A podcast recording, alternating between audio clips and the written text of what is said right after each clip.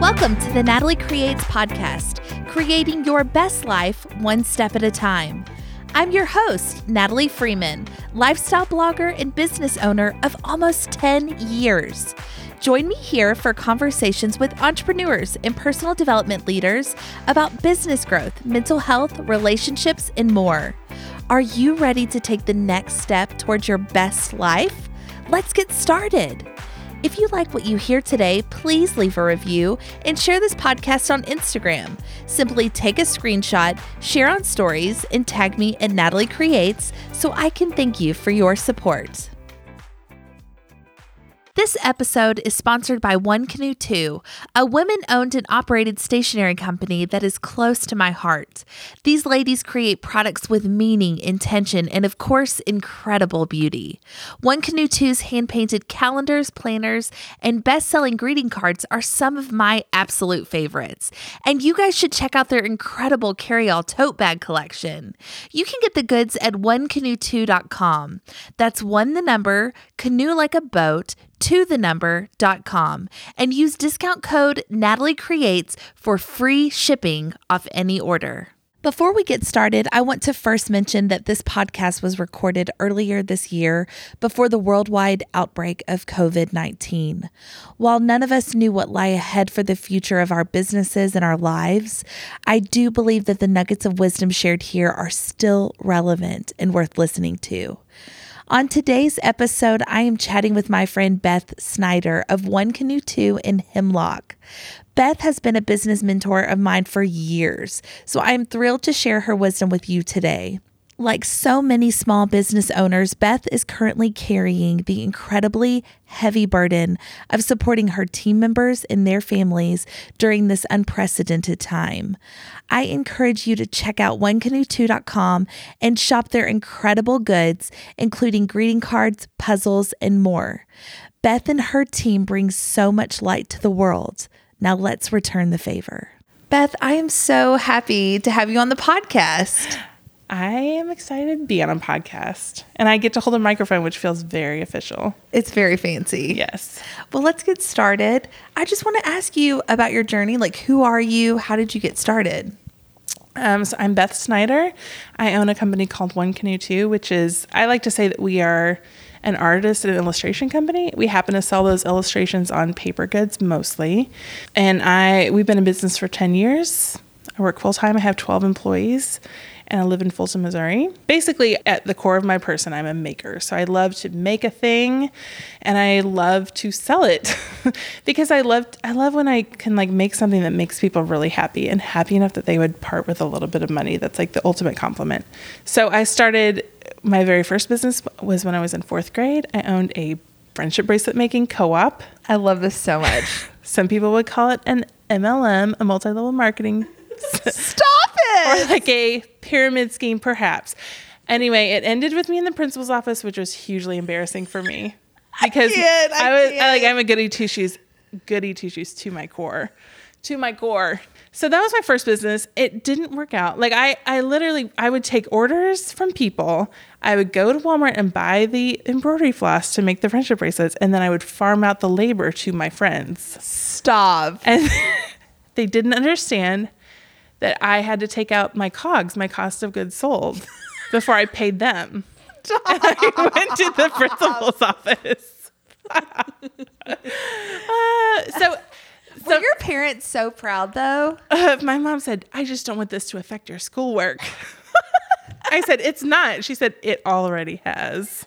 Like I remember getting in pretty big trouble. Also, my dad was the superintendent of our school district, so it was extra embarrassing. It was oh, mortifying. But those girls just did not understand. They did not understand my like goals. That was the start of your hustle. My hashtag biz lady goals. They didn't understand. Yeah. Um, but actually somebody pointed out to me not that long ago that that is a it's an interesting story because even the very first business I started, I wanted to do it with other people. Yes. And it's like so important to me to do it with other people. It's just not like it's not fun. I think it's way more fun to do it with people. So, my next business was called Beth's Baubles and Beads where I made jewelry out of Fimo clay and I decorated glasses out of Fimo, like glass bottles. And that was when I was in early high school, I think. My mom gave me $250 on a she wrote like all my debts out on a legal pad and I she like gave me two hundred fifty dollars to start and then by the time I went to college I had saved forty thousand dollars. Beth, what? Yeah. I did not know what. The, did you sell them at Poppy? Yeah, so my mom walked them into Poppy one day, like in a wicker basket. And my mom is very, like, she's a science lady, she's a dietitian. So the thought of my mom doing a, a, like a sales rep call to a boutique is really funny to me at this point. But, Right. you know, she did, she would do anything for her kids. So she did. And then I sold a ton of stuff there. I mean, I sold a ton of stuff. So the owner of Poppy, um, she, yeah, Barb, she owned Poppy. She started it. She owned it for like 30 years. If the listeners don't know what Poppy is, it's an incredible store Yeah. in Columbia, Missouri. yeah. Um, I actually know Beth through Columbia. Yeah. And so I would frequent Poppy all the time. We need to have Liz, who's the current owner. Oh, yeah. she's. we need to have Liz on the podcast. So great. So Barb was this like really intense, kind of scary lady to a 14 year old me. She's she was she was But she was a and she was serious real. Business lady. Yes. And she didn't pull any punches just because I was 14. So like if I made a, a necklace and she charged $150 for it, like I was like, are you kidding me? You're going to, somebody's going to pay $150 for something I made and I'm 14 in 1994. you know, I thought that was crazy. But if, some, if they brought it back, she like, she, she was never rude. She was just really direct. She's like, this, somebody paid a lot of money for this and it broke. So that's not okay. Mm. But then she also did incredibly generous things. Like she called, she asked me if I was getting my supplies wholesale, and she called in suppliers and set up meetings between me and the suppliers so that I could get my glass bottles wholesale. She's like, now this is what wholesale is. I was like, okay, great. You know, I just I learned a ton from her, and I I love that business. I ran like did little craft shows, um, did the home parties, and I just got a big kick out of people like wanting to buy the thing I made. It was just great. I loved it, but I was tired of it, and it was like not in style anymore. And I I just wanted to go to college and be a college kid. So Yeah. So I did that. Um, I went to the University of Missouri and I have a degree in graphic design and fibers, which just means I took a lot of like paper making and fabric dyeing classes while getting an actual workable education in graphic design. And while I was there, I worked at a TV station doing all kinds of things from like set design to graphics to I worked for the production department and made my crowning achievement at that job was that I had to do a like a an ad for the local car dealership and the client really wanted me to make a border all around the screen out of percentage marks. It's like his really good idea. That's a terrible idea. so like corporate and client work is not that cool sometimes but i learned a lot. And then when i graduated i ended up living in nashville. I moved to nashville and i lived there for six years and i worked at the cbs affiliate there. And that was like so it was like local news so i did maps um, i did mug shots i did i like did a lot of infographics to illustrate stories for the reporters which i loved and that is a super super high intense job. Right. like it's just really stressful. And i did that for six years and like cried at least once a week in the stairwell. There's a secret stairwell at that place that like a spiral staircase and that's just where i went to cry because i would spend all day working on like transposing a 911 call. And then when i exported it out i didn't send the audio file with it. And so it would play on the air without the audio. Like, like terrible things sometimes happen and people got very mad. Right. So um, so I lived there for six years and I, I loved Nashville so much and I loved my friends and I really did like that job. There's some really cool people there. But I could I met my husband, he was my boyfriend at the time, and um, I was just kind of looking down the road like okay, so the schools aren't great here. We're going to have to live out in the county, like 40 minutes from downtown, to go to have kids that go to a good school. We're going to have to commute. We were both making, you know, low wages at the time because we were young. I was like, this just, it's a rat race. And I don't want to do this forever.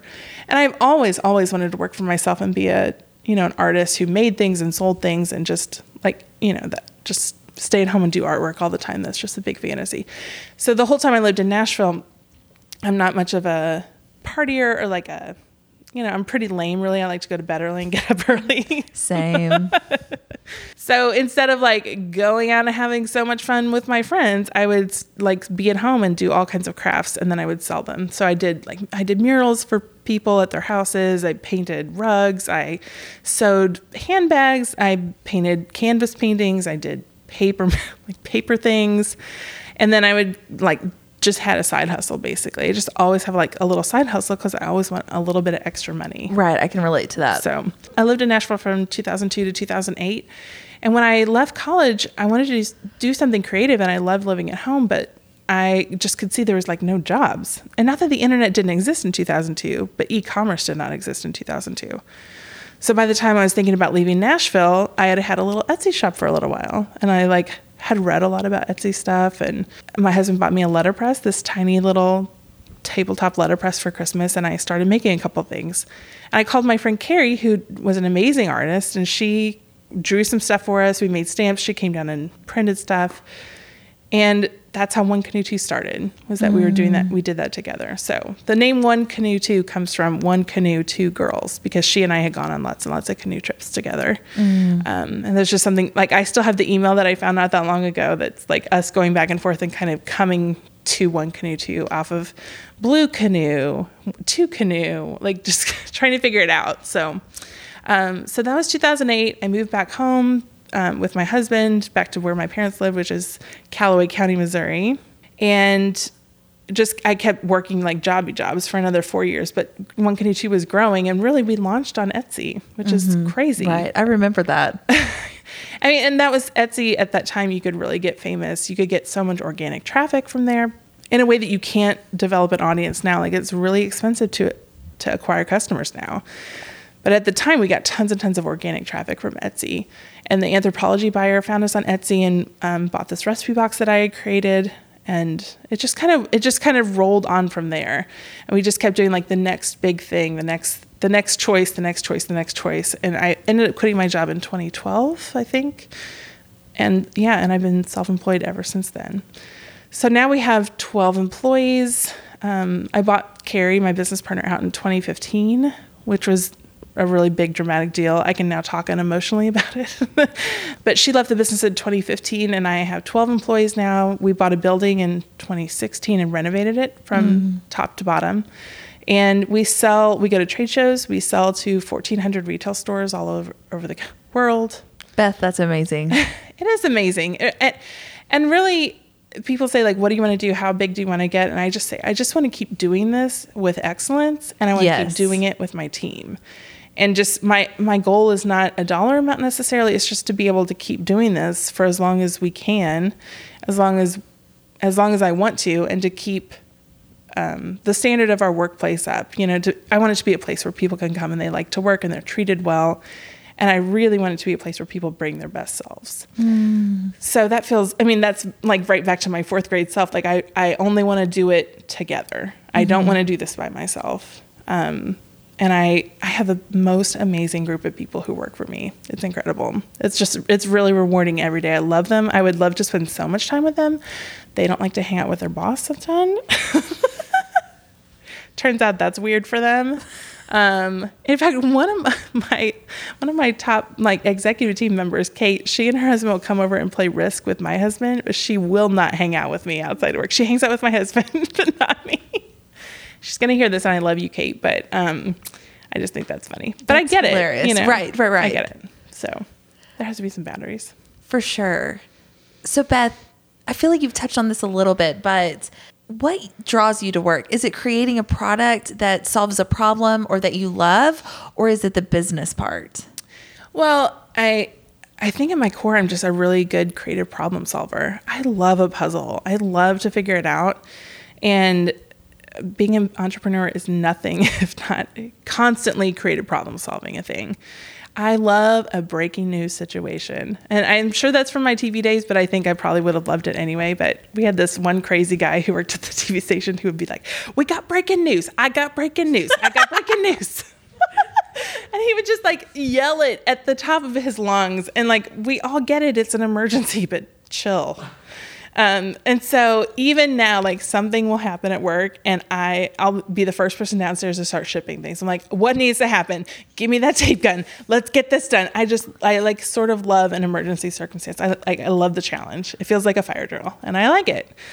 But probably, I think what draws me to work is just the idea that I could create an environment where people could come, myself included, and bring all of my best talents to the table and use them mm-hmm. and use them in service of other people. And so it has really nothing to do with the product I create. I mean, I, I, would probably also, I love art and I love creativity and I love products. I love the world that we're in, but it, I think the core of it is just the people. How do you cultivate that? Because I feel like, you know, listeners right now, they might be starting a brand or someone like me, you're starting to build a team. Right. And you're really being intentional about the culture that you want to create. So, how do you cultivate that? I mean, I have I have so many opinions. I have so many thoughts about leadership, but the number one thing is that it never starts with ego. Like uh, it can a good leadership, a good leader never makes a decision based on your ego. I really feel like if you're a leader, you should be serving every one of your employees. Yes. Um, you know, I explained it. My daughter is nine, and she and her friend were playing in our office. They were they were playing office at my work after school one day because lots of times we'll have kids there after school because somebody doesn't have childcare, including myself. Um, it's a super family friendly environment. But they were playing office, and her friend goes, "Okay, I'm the boss, and that means you do what I say." And I was like, "Actually, Jenna, when you're the boss." You really don't get to nobody does. You actually have to be nicer to people when you're the boss. And she said what? And i said yeah like if there are 10 cookies and there are 9 people and you're the boss you're the one who doesn't get a cookie. And she was like what? Like she was totally incensed by that. But i i mean just i think just i think people can tell when you are focused on your own success versus focused on the team's success. And i'm i'm really invested in whether people are happy at their jobs, which sometimes I, probably some people would say that's not healthy, but that's just how I have to lead from the core of myself. Like I have to treat people mm-hmm. the way I want to be treated. I worked at several corporate jobs, you know, that were wonderful in different ways, but also didn't work for me in the way that I wanted to work. You know, right. they weren't as flexible as I needed to be, or the like the whole butt in seat thing where you have to be at work from 8 to 5 and it doesn't matter what you're doing at 4:45 you still better just have your butt in that seat. I can't stand it. That's mm-hmm. not rational, you know. There's right. there's stuff to be done. Um so, yeah. How do you trust your employees? Like I mean, you do part of the illustration, but you have these incredible people on your team who do the majority of the illustration. Yeah. I mean, how do you delegate that out and say, I trust you completely. Well, I mean, it helps that they all do their jobs better than I could do it. Right. And that's part of the ego thing. And and I sometimes have to like take a deep breath and be like, it's okay that that Kate and Haley, who do all of our artwork right now, I do I do a ton of artwork, but it doesn't really end up on one canoe two stuff because my mm-hmm. personal style is really different. My personal style, what I like are super loose, really um, hand drawn things, and the One Canoe Two style is a lot more polished. I, I physically cannot paint in the One Canoe Two style mm-hmm. as, it, as it currently stands. So, you know, so they bring an artwork that I know I cannot do. I physically don't have the talent to do that artwork, and I I just mostly have a really great attitude about it. I mean, it. There have been a few moments where I'm like, "Is that okay that I'm their boss and I'm not as good at them as them at this?" And mostly I'm just like so thrilled. Like, how great that they get to be artists for a living. How great that I have them on my team and that they have, you know, learned how to paint in the One Canoe Two style. After Carrie, who did most of the artwork at towards the end, when she left, I, I mean, I thought, well, I'm going to do the artwork. And I pretty quickly realized it's really hard to get in the art space of your brain and be in the business space at the same time. And it just, it, it's just too much. I think I could probably either be I could be the artist for some company, maybe not for One company Two, maybe for my other companies. Um, but it's really hard to be in both of those brain spaces. So, so not just the artist though. Like there's. Um, Can I ask you a question, yeah, real quick? Yeah. Does it terrify you though that they could leave? Yeah, but I mean, I can't. I just can't think about that. Right. And also, I just believe in giving them so much ownership. I can, mm-hmm. and I talk to them about it. like I can see a time when I'm I own a um, umbrella company and I have a few different things. We have a few different brands. We'll definitely talk about those. And they yeah. like, you know, they run, they do their thing. Um, it really, it really hit home because in October I was in India for three weeks and then I came home and I got really sick for a week, so I wasn't at the office. And my first Monday back at the office after being out for four weeks, and Haley said, "Kate, when can I start this promotion? Because like when when will everything be up on the website? When will this happen? When is it okay?" And I was like, "What?" I, and And Kate answered and they had their conversation. It was done. And usually I was part of that. I was the one they were asking. I was like, You didn't ask me. That's awesome. Yes. I'm like, that is so great. And I'm just really clear with them. I'm not a good micromanager. I'm not a, I'm probably just not a good manager. I can manage people, but I'm not going to say, what are you doing today? Well, I think you should put this on your to-do list. Mm-hmm. I just can really only hire people who can self-manage. And that doesn't work for everybody, you know? Right. And that's a hard lesson. But I mean, I would trust any of those people. If I got hit by a bus tomorrow, they would run the company and it would be, I think, fine. it would be fine for a long time. I mean, I come in and do big ideas and I know that that's my, my space is to kind of push them and to, my job is to come up with the big ideas and to push them to make sure we don't run out of money and also make sure that they can they are free to do their jobs to just get out of their way because they're all so much better at their jobs. I was starting to say kate who i was talking about earlier she's um, our operations person. She's detail oriented on a level that's just and like a rule follower on a level that i cannot be. And if it wasn't for her like everything would be jacked up all the time. It would be terrible. So yeah all those people do their jobs better than me and i am great at it. I love it. But isn't that part of a team? Like we hire based on skills that we don't have. Yes. The thing that I the thing that is a question for me is you're supposed to hire for your weaknesses. And I think I do that as far as skills, but I really like to hire people who have a really similar personality to me. And I have a hard time with people whose personality profile is really different. Like I just don't I don't feel comfortable. And if I don't feel comfortable with somebody and if I don't feel like they're happy at work, I just can't handle it. Right. But I mean, your job is creating a culture. Yeah. Yeah. And so, and so, I mean, you're not saying that everyone has to believe the same thing, but if they Oh. have a personality that doesn't connect to the rest of the team, that's going to be really difficult when you're sitting down and having lunch together. Yeah. Or you're in a meeting space together. Yeah. I can get that. I get that. Yeah, so I'm reading this book right now called The Speed of Trust. It's by John Maxwell, and I can't remember if it's John C. Maxwell or the dad or the son. I don't know. Um, and it it I realized why I had to let somebody go a, a couple years ago who was really integral to the company. But I realized why I had I, I, I couldn't have t- put it into words at the time. But it's it's all about trust.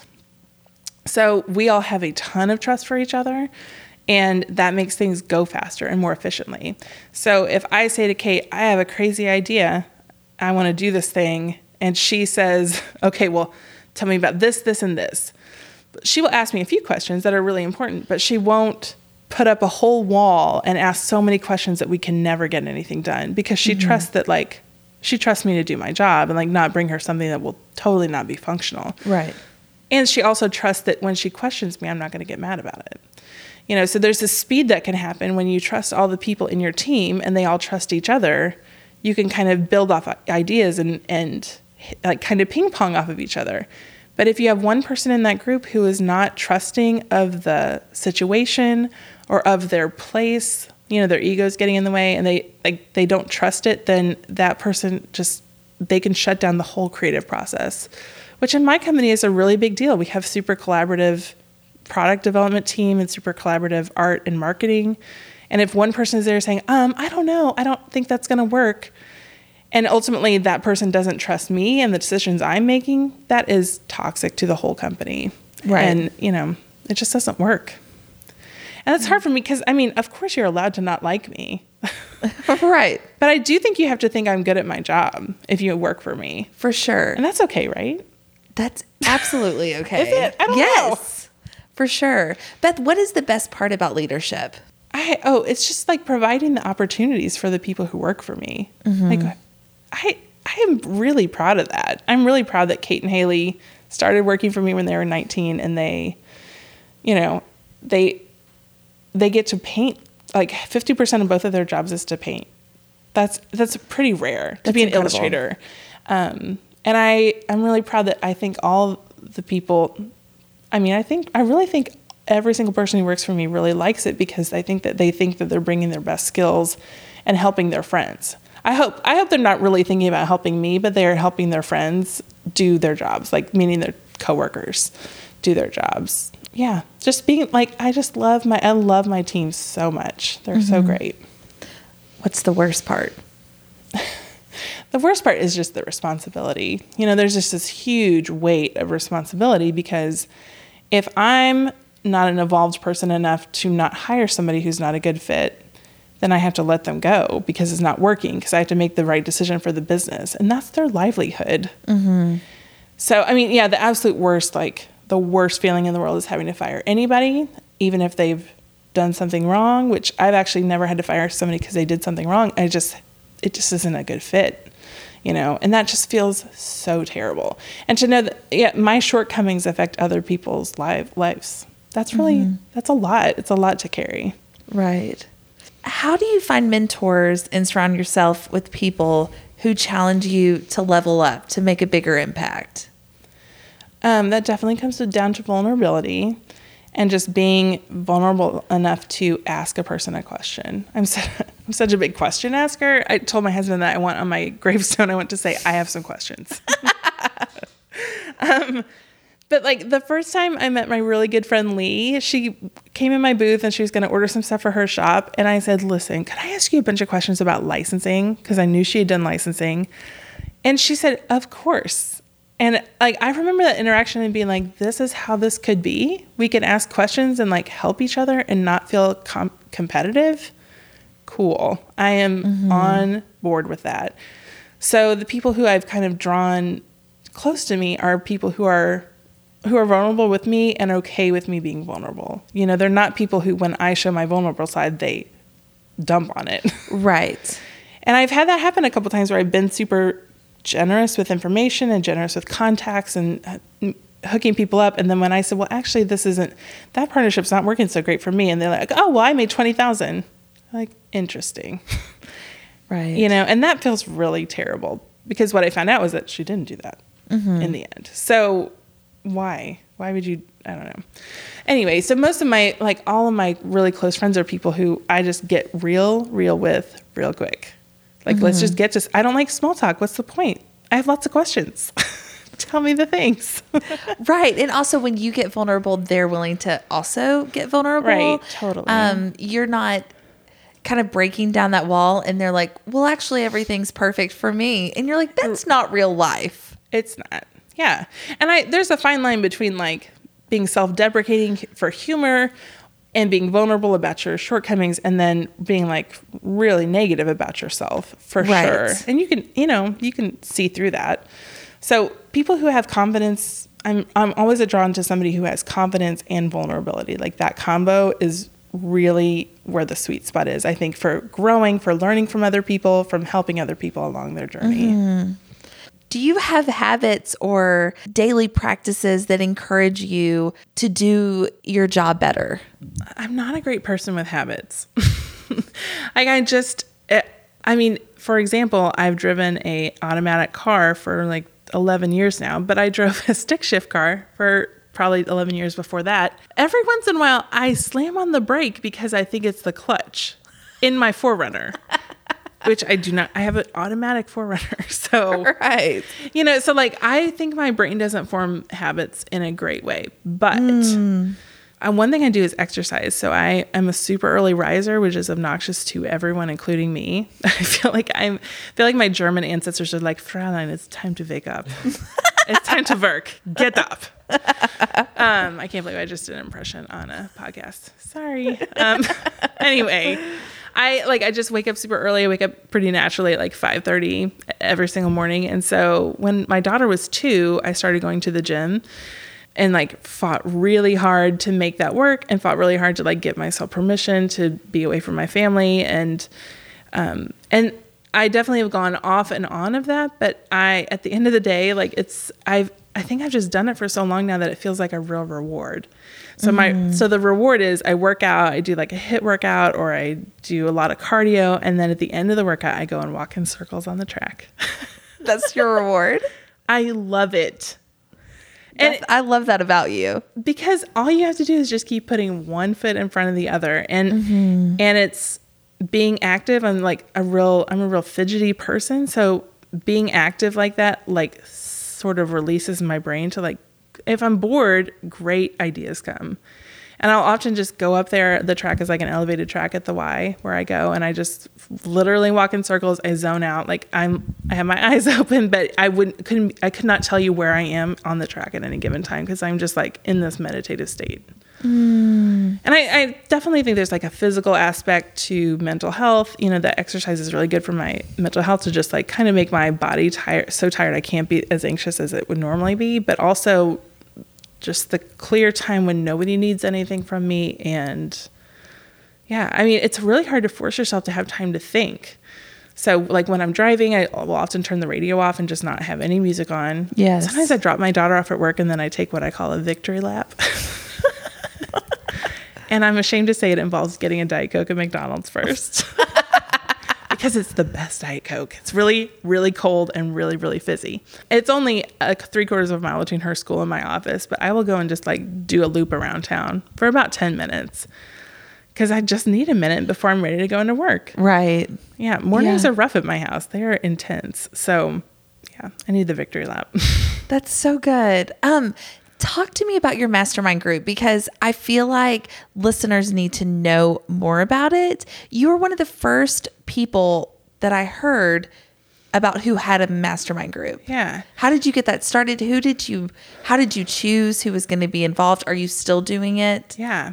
I actually I kind of have two mastermind groups. Okay. One started more formally because I heard somebody talk at a conference um, who set up all the mastermind groups in St. Louis, like a really formal organization. And I was like, I want to do that. So my friend Kristen um, and I got together and we were like, we want to have a mastermind group and they wouldn't let us in because we were too far away from St. Louis. They're like, you have to come to the meeting. And we're like, we don't want to come all the way to St. Louis for the meeting. we can right. just do this. So we kind of talked um, and talked about people who we thought would be good. We sent out a survey, which is pretty official. Mm. But in the end, it just ended up being, um, well, it was five people at the beginning. It's four now, but people who have I, I can't even I think it's I think it was just like the universe telling us we need the four of us need to be together. So um, my master mastermind group is me. I own a creative business where we wholesale stuff and we where we do e-commerce. Kristen owns Hoot Design Co., which is an advertising agency and marketing, so she knows a ton about that. Well, that affects my business. We yeah, that's amazing. Everything marketing. Mm-hmm. Um, Jesse Bodine owns Scout and Nimble, which is an e-commerce um, interior design and furniture company. So that's you know similar, and they do it like on a way bigger level than us and know so much about SEO and Instagram and all kinds right. of things. And then um, Liz Tucker owns Poppy, which is a store like our number one best retail store forever and ever. Amen. The end. Like times 35 better than any other store we have. And so she's a customer of mine. So we are all sort of in creative arenas, but they are not competitive, but we all like everything overlaps. And the other thing is, we all have kids who are about the same age. Our kids are like from 12 to, well, Kristen just had, had a baby, but like 12 to 7. Mm. And we're sort of at the same phases in our lives. Um, and they're all like, you know, nobody's a jerk. that was the number one requirement. Like, nobody can be a jerk right. or, or, or annoying but we're like really vulnerable. I mean, they are my some of my very best friends at this point. They know everything about my business. Sometimes we talk about family stuff. We meet every two weeks as we like as best we can for two hours. So and we, we're supposed to come with an ask, one ask, one give. So one ask is like, what do I do about this HR issue? And the give is something like, I read this book last week and it's amazing, or this podcast mm-hmm. or whatever. And there's definitely times like where I need to talk more or well, I'm always talking and Kristen's always talking. And then Liz and Jesse are quieter, but there's definitely times when somebody has an issue that we're kind of working through. So we'll talk more about them. But like we go on what we call retreats, but are kind of vacations together. um, and they, oh my gosh, I just can't even describe like how helpful they have been in in my business and also just like in my personal growth to like take a chill pill right and to not quite burn quite so hot and to be like more thoughtful and more intentional about things. And then my other mastermind group is um, friends of mine i call them my, my card lady friends. So it's three other women who own card businesses who honestly are farther advanced in their careers and have bigger businesses than mine but but we all have this we have vulnerability and we have confidence like those two things and we're all friends in real life, but also like I'm staying at um, Anna's house. This, we're all four staying at Anna's house this week because we're in, at market in Atlanta together, spending time together. But we haven't been together in person in two years. But most of the time we're on Marco Polo, which is this app um, that does video. So one of us will get on and be like, "Oh my gosh, you guys, all of our sales reps are being terrible or our our website numbers are super far down like what should we do? Or just I, I saw this cool thing or like emily's been in bali for a bunch of months and so she will send us videos of monkeys in her private pool or whatever. Um, and you're all better. Yeah. Yeah. Um, except apparently in bali lizards live on your walls and that's not a big deal. You're not here for i'm that. not okay i'm not okay with that just to be clear. Nope nope nope um, so those women have know exactly what's going on because they're in my exact industry. But how unusual that we technically could view ourselves as competitors because we're vying for shelf space, but we just don't. Like it, it we're all very different. We all have a different style, and we can just be supportive. And I, we just all like each other a lot. Beth, that's huge. I know. I mean, don't you think that's just the way it should be? It like, should. If you can really take your ego out of it. And it's hard sometimes. Like, I have the smallest business of all those people, you know, but I just, I'm grateful to be there and grateful to talk to them. And there are times when I can come in and offer advice, you know, and I, I just have to be okay with that. That's great. Mm-hmm. So, Yeah. How do you choose what next move you'll make? How do you have vision for growth? All my walking in circles on the track. I mean, that kind of is it, but probably it just, it's just in my DNA. Like, I want to make something. I'm really curious about things. And I'm, I want to make something. And also, I do not ever want to have to work for another person ever again. This is pretty motivating to me. I just want to make enough money that I can keep doing this.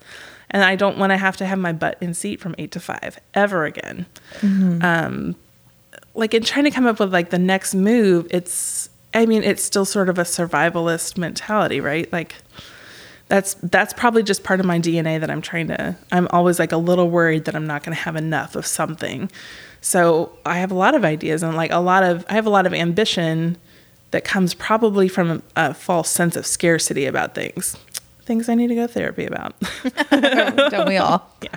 So, I mean, there's so many things I'm just interested in. I love anything to do with fabric. So that's why I started Hemlock, which is my bandana company, in March of this year. Talk a little bit about Hemlock. Yeah. So I said earlier, like, I don't really do artwork for One Canoe 2, but I'm always doing artwork um, at home and in my sketchbook. And I love it. And I went to India a couple years ago with a friend of mine who has a tea towel company. Um, and I, all of a sudden, I had a manufacturer to make something on fabric. And I was like, what should I make? So I went to this store called White's Mercantile um, in Nashville, which is a wonderful store. And now she's Incredible. got a bunch of stores. I mean, it is killer. It's so beautifully styled. It's just so beautifully curated and well done. And I bought a bandana there, and I just didn't even look at the price because I I have this theory that people there are some things people don't even look at the price because they assume they know what it is. Yeah, you assume it's going to be between fourteen and eighteen dollars. Correct. Yeah. So I picked it up. I bought a bunch of other stuff, and then when I got to the car, I was looking at the receipt. I was like, that bandana was like twenty five dollars, which is fine. I mean, whatever. It said White's Mercantile on it, and I wanted it. It was a souvenir. But then I thought, I wonder why it was twenty five dollars. I wonder who she had to make that for her. There must be nobody who is making those like on a on that level. And I actually had kind of looked before to find a screen printer, somebody who would screen print things, and it just found it to be super expensive. And I couldn't figure out. I was I was like, somebody, nobody is figuring this out. And nobody's making then I was like, well, nobody's making artwork intensive bandanas with interesting colors. And then I could I kept seeing things on Instagram like I think bandanas are about to have a minute. and so I had a manufacturer and I drew up 12 designs. I set up a quick website and a logo, spent an embarrassingly small amount of time doing any marketing and I and $6,000 to invest in my inventory and it did great. and it did great last year. Yeah, I love Hemlock. It's amazing. I love it too, and it's just so simple. You know, it's I have backpacks too, which are selling okay, but the bandanas is just so easy. It's a 22 by 22 inch square, and I know exactly how they should look, and I know what colors I want them to be, and it's just such a simple product. It's such a simple company compared to the hundreds of SKUs I have for one canoe two. Right. And it's refreshing to do something a little different. It, yeah, and it's refreshing to not be locked into the one canoe two style. So if if we went and did like you know, of course, all the California '70s stuff that's that's happening now that I feel is like surely on its way out because it's been happening for a couple years now. That whole California '70s style, we maybe that's on trend, but one canoe two can't do that. That's not our that's not our DNA. That's not who Right. we are. That's not our customer would be like, what? So we could figure out a way to like sort of touch on that, but we would never go all that way. So starting a new brand is a way to like start from scratch and like imagine a totally different style of artwork. So someday I envision One Canoe Two just One Canoe Two means this style of artwork. That's that's the DNA of that brand is the artwork, not necessarily the products we sell. Mm-hmm. And Hemlock is also the DNA of Hemlock is also this style of artwork, not necessarily the products. So like I might do cards for Hemlock. In fact, I've designed some cards for Hemlock that I might print.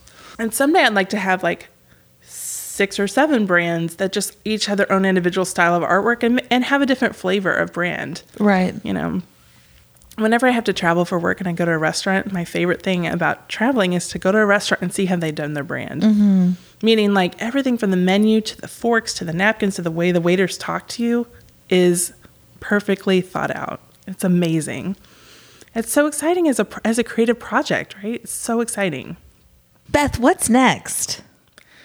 I don't know. Like when Hemlock came along, I just thought this is a good idea. And I, I do think it was a good idea because nobody was making bananas. And still, I mean, nobody's making them like that in that way for that price point. Um, I don't know. I'll just have to see like what is the next idea. I would love if I could sort of skate off into the sunset and do different different jobs or different brands and my team could just run one canoe two.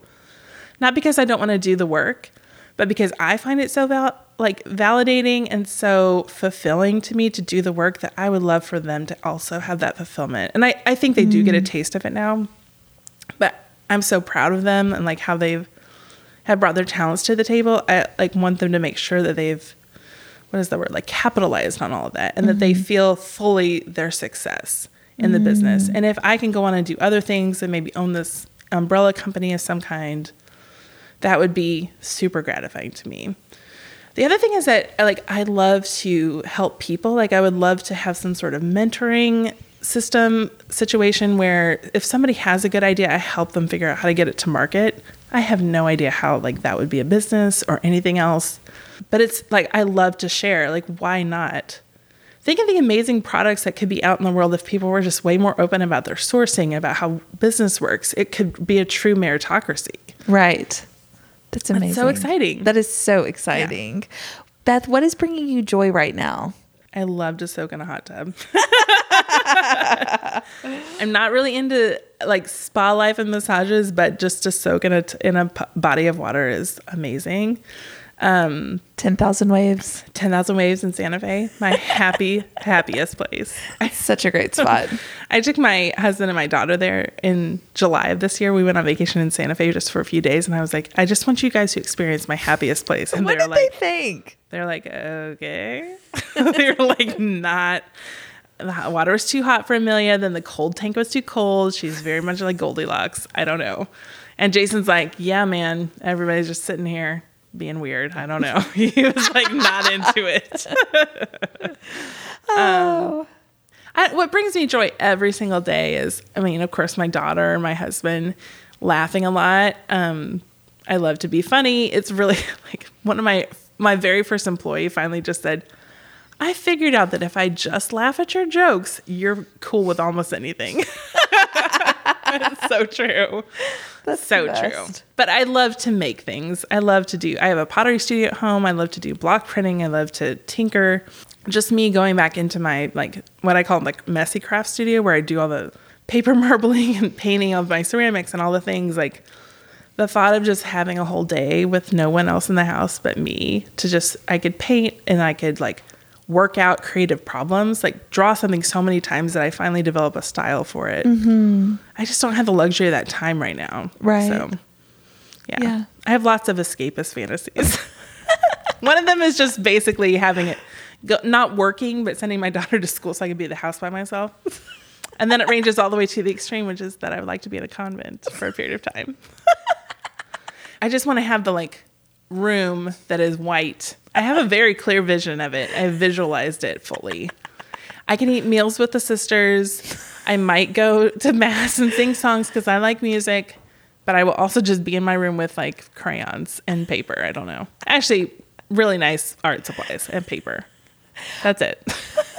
Well, Beth, this has been amazing. Oh, good. I'm glad. Thank you so much for joining us. And I just want to just tell you thank you because you have answered so many of my questions throughout the years and I'm so grateful for you. Oh my gosh. I'm so I love I like I think we should tell the story of when I brought you and Luke into my office when you're first starting to talk about freckled hen. Yeah, yeah, yeah, yeah. So you told me that you were going to launch that, and I was like, okay. And then you were coming to Columbia for something. I said, you guys should come in. I'm going to talk to you. And I remember you sat across the my table like as if I was the boss, and you were sitting across the table from me. And I well, like, because you were famous. I mean, I think you're famous now, but like I don't think I'm You were famous. famous to me. I was like, all right, listen, what is your shipping situation like? And I remember Luke going, oh, okay, we're talking about this. I was like, how many orders do you think you're going to do? What is the situation? Here's the software pieces. And you guys are like, oh, okay, we're, we're talking. I was like, yeah, let's get down to business, man. Mm-hmm. Because, and I said, I said it at the time too, I said, I know you guys are going to kill this. Like, I want you to do it well from the beginning and not have to stumble. Like, you have a great idea and a good execution. Like, I don't want logistics. And just not knowing, you know, I wish that I had had somebody who sh- told me really basic stuff. Like, For go sure. go ahead and buy new cardboard boxes. Stop trying to reuse your Amazon boxes to ship things. yeah, yeah. You know, there's, there's just lots, like, where do you even get those boxes? I don't know. So, Right. Knowledge can be encouragement. It doesn't have to be this thing, Yeah. you know, telling you that you're doing all the wrong things. Yeah. Yeah, and you and were like- that for us. Yeah. Right. And and if somebody has a really good idea, like what a shame if fear and just being lonely stops them from putting their good idea out into the world. Mm-hmm. What a shame. Right. You need Yeah. to be that person. I want to be a cheerleader for somebody. you are such a good cheerleader. Good. Thanks so much, Beth. Thank you. Love you. Love you. Bye. Thanks for tuning in to this week's episode. To stay up to date on all things Natalie Creates, sign up for my newsletter at nataliecreates.com or follow me on Instagram at Natalie Creates. This episode is sponsored by Freckled Hen Farmhouse, a modern day general store filled with thoughtful home goods, gifts, and seasonal decor that encourages everyone to live fully and give generously. You can visit the brick and mortar store at 840 North College Avenue in beautiful Fayetteville, Arkansas, or shop with Freckled Hen online at freckledhenfarmhouse.com. Use code NCPodcast15 at checkout to receive 15% off your purchase at freckledhenfarmhouse.com. Don't forget, if you like what you've heard today, please, please, please leave a review and share this podcast on Instagram. Simply take a screenshot, share on stories, and tag me at Natalie Creates so I can thank you for your support.